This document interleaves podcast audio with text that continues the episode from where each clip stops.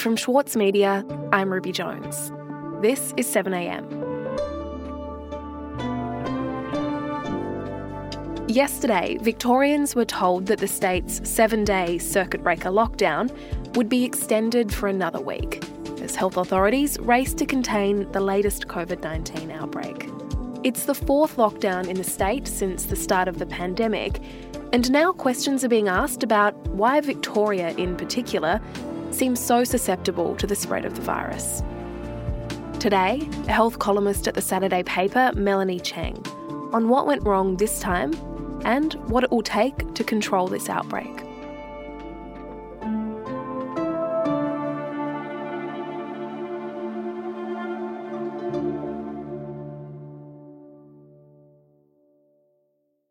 Melanie, just last week you told us that if vaccination rates did not start increasing and if complacency in the community continued, we could see another outbreak and potentially a third wave. It kind of seems like you predicted what might happen in Victoria.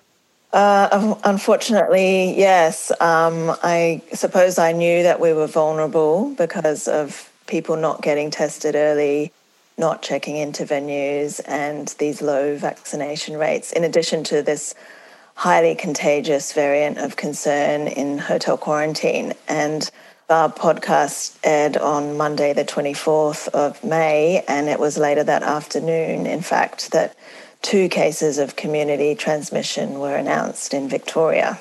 Good afternoon. We've just learned of a fresh COVID outbreak in Melbourne. Four infections detected in the city's northern suburbs. And since that time, things have got worse. Thousands of people being told to self isolate and get tested, with 10 new venues listed as exposure sites. Unfortunately, we've had exposure lists growing by the day. They're including shops and workplaces, cafes, gyms, and most worryingly, a series of bars along the Chapel Street nightclub strip. We've had tens of thousands of primary and secondary contacts having to be in um, mandatory quarantine.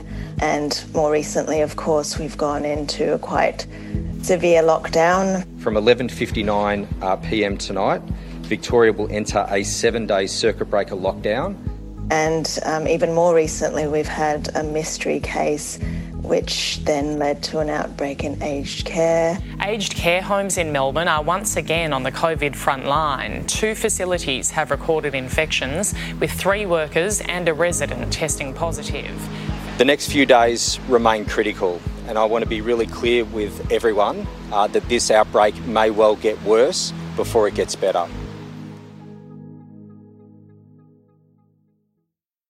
Mm. And I think the question a lot of people have right now is why is this happening in Victoria again? Is this down to bad luck or is it bad management? What is going on here? Why does Victoria keep seeing the worst of this? I think each outbreak is actually quite unique, and I certainly have found it useful to think of outbreaks using um, the Swiss cheese model of um, incident causation. So that's a model that's used in some areas of medicine, like anesthetic. And basically, in the Swiss cheese model, human systems are imagined as slices of Swiss cheese stacked side by side. And if you have a hole in just one layer, it won't lead to a failure. But if you have holes in multiple layers, then that will, and a failure in this um, circumstance is an outbreak. So, in the case of this particular outbreak in Victoria, I, I, think there were really five main layers and a hole in each of them. Right. So, can you talk me through those five layers then and those five problems that we're now seeing, which have led to us being in this position? Yeah, sure. So, I think um, obviously the first layer is our hotel quarantine that's meant to protect us from um, the virus coming in from overseas. And in this outbreak, the breach occurred in South Australia, and that was due to aerosol transmission occurring between residents in neighbouring rooms. The second main layer of our defence is contact tracing. And we now know that there was a link that was missed in the tracing of the Wollert man who travelled from South Australia. Another layer in our defence is um, testing. we know that several early cases in this outbreak it takes some time to present for testing and and that was um, consistent with my experience as a GP as well, seeing people with a lot of respiratory illness that just assumed it couldn't be COVID. And then there's um, social distancing measures. Um, and at the time that this outbreak occurred, there were really minimal restrictions in place in, in Victoria.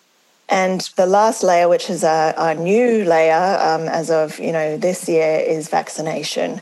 Some of the problems there um, with a, a very slow rollout, a lack of urgency, and also, of course, hesitancy within the population. But I haven't really spoken to why uh, Victoria specifically has um, suffered the, the brunt of the outbreaks and lockdowns in Australia. Some of the other factors that you know have been offered by experts pointed to you know the lack of a centralized QR system that perhaps could be improved, including with its enforcement. And and the other, of course, major reason that comes up a lot is um, our weather. Obviously, we are one of the coldest states, and Melbourne is the biggest cold city in, in the country. So I think those are all the kind of reasons why perhaps Victoria has unfortunately borne the brunt of this. Um, but there's also an element of luck, of course, as well. Mm-hmm. And so, Melanie, all of this leads us to the lockdown, which was announced last Thursday. That announcement was that the entire state would shut down for seven days. And in the days that followed, there was a lot of concern, I think, that restrictions would go on and, and last longer than that one week. Yeah, I think um, that perhaps authorities in the very early stages of this did think that seven days would be enough. If we can ease those restrictions earlier, we will, but this is a seven day circuit breaker lockdown. So from 11.50... This is the first experience that Australia's had with this variant of concern that originated in India. Um, our public health experts' primary concern is just how fast this variant is moving. And now, of course, we know that the lockdown has been extended. It's why, on the advice of the Chief Health Officer, Professor Sutton, the current restrictions remain in place for Melbourne for a further seven days with some small changes. In the end, this is about saving lives.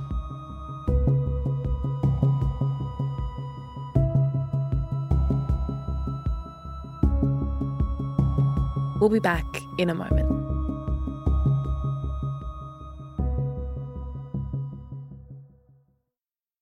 Need a reminder of what political leadership looks like?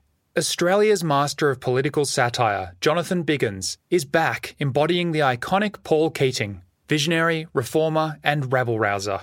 Due to overwhelming demand, one man comedy The Gospel According to Paul is returning to the Opera House, on from the 4th to 23rd of June for its final term ever.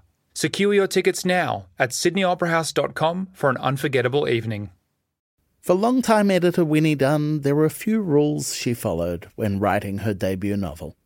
I really don't subscribe to writing for the sake of, you know, trauma dumping or getting your trauma out. That's what a therapist is for. Please, please go see a therapist. We're very pro therapy on yeah, This. Yeah, if that's no, if that's what you're using writing for. I'm Michael Williams, and on this week's very therapeutic episode of Read This, I chat with Winnie Dunn. Listen wherever you get your podcasts. Melanie, Victoria's lockdown has just been extended for another seven days. The big fear here is obviously that this will continue on and turn into a third wave and another extended lockdown like the one that we saw last year. So, how likely is that to eventuate? How bad are things in Victoria right now?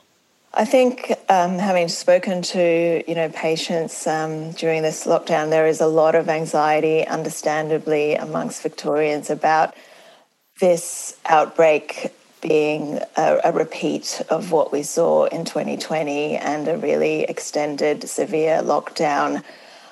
But you know, I think we learned a lot from from that situation last year, and a lot has changed in Victoria in terms of its public health response. So, So, for that reason, I think we are better placed to, to deal with this. Um, in 2020, we, we took a long time to, to lock down.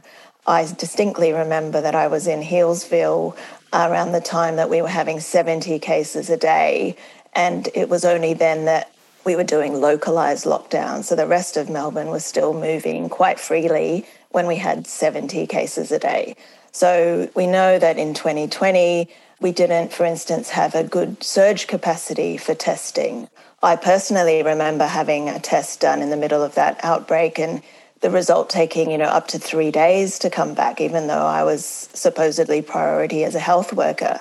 Whereas now the surge capacity for our testing is is quite amazing, you know, up to 57,000 tests in a, in a 24 hour period. So there's been some massive improvements there. Um, the other issue is, you know, the bolstering of our like contact tracing. So our system itself has improved in becoming instead of paper based, we now have a digitized system which is is much more efficient. We've also moved away from centralized contact tracing to decentralized tracing with local hubs and local expertise. Mm, and I just want to follow up on what you're saying about contact tracing because, as we know, one of the biggest criticisms of the last time around was this lack of, of contact tracing ability in Victoria. So, are you saying that things have improved enough in this space that this and any other potential future outbreaks can be traced adequately? I think we're in a in a much better position than we were. With more numbers today uh, coming through, uh, you know we're neck and neck with this uh, virus, and it's a, it's an absolute beast. So this week, Brett Sutton said we were keeping neck and neck with this virus, which contrasts with last year, where I think a lot of the discourse around the outbreak was that we our contact tracers were being overwhelmed. Uh, it's been a huge response. We've got uh, thousands of uh, primary close contacts being followed up, but they're being followed up uh, in absolutely record time. Uh, it's quite clear from the inquiry into the pandemic response last year that one of the major factors in our second wave was um, deficiencies in the contact tracing at the beginning of the pandemic in, in March 2020, there were only 14 contact tracers in Victoria, um, whereas now we have a much bigger group of contact tracers and we also have a surge capacity. So, in a similar way with the testing, we can increase those numbers quickly. And similarly, with the exposure site detail, we weren't getting that last year either. So, we, we certainly have have improved those systems Mm-hmm. So it does sound like we have learnt some of those important lessons from the long lockdown last year. But despite the improvements to our public health system that you're detailing, we are still in a situation with another outbreak and another lockdown. And it does still seem like Victoria is more susceptible than other parts of Australia. So is that just a sign that it doesn't really matter how good our systems are? We are always going to be vulnerable?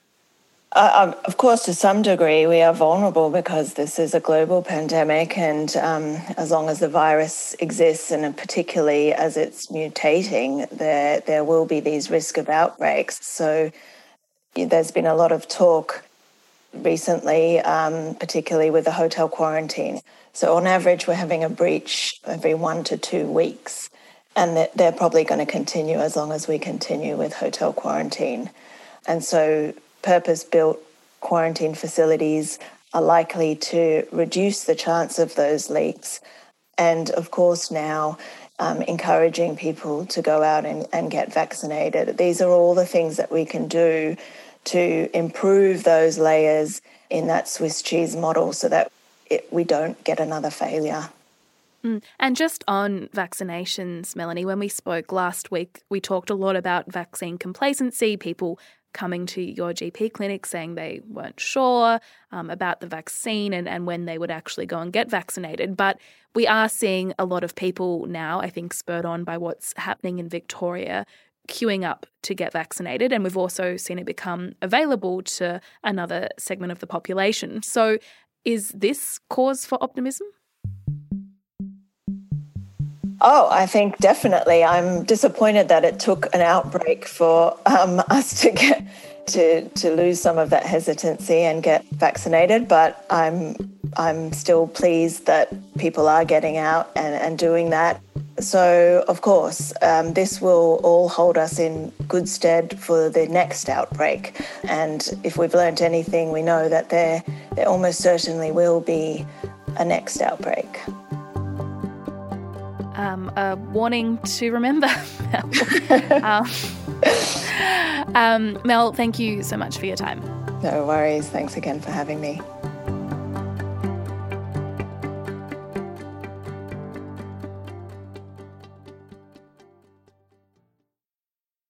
Sydney Dance Company explodes on stage with Momenta. This world premiere by acclaimed choreographer Rafael Bonachela is unmissable contemporary dance. Strictly limited season from the 28th of May to the 8th of June. Book now at sydneydancecompany.com.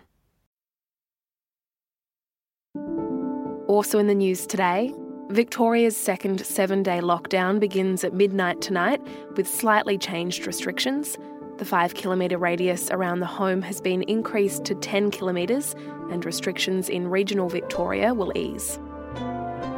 At this stage, it seems the outbreak has not spread to New South Wales, though the south coast of the state is on high alert.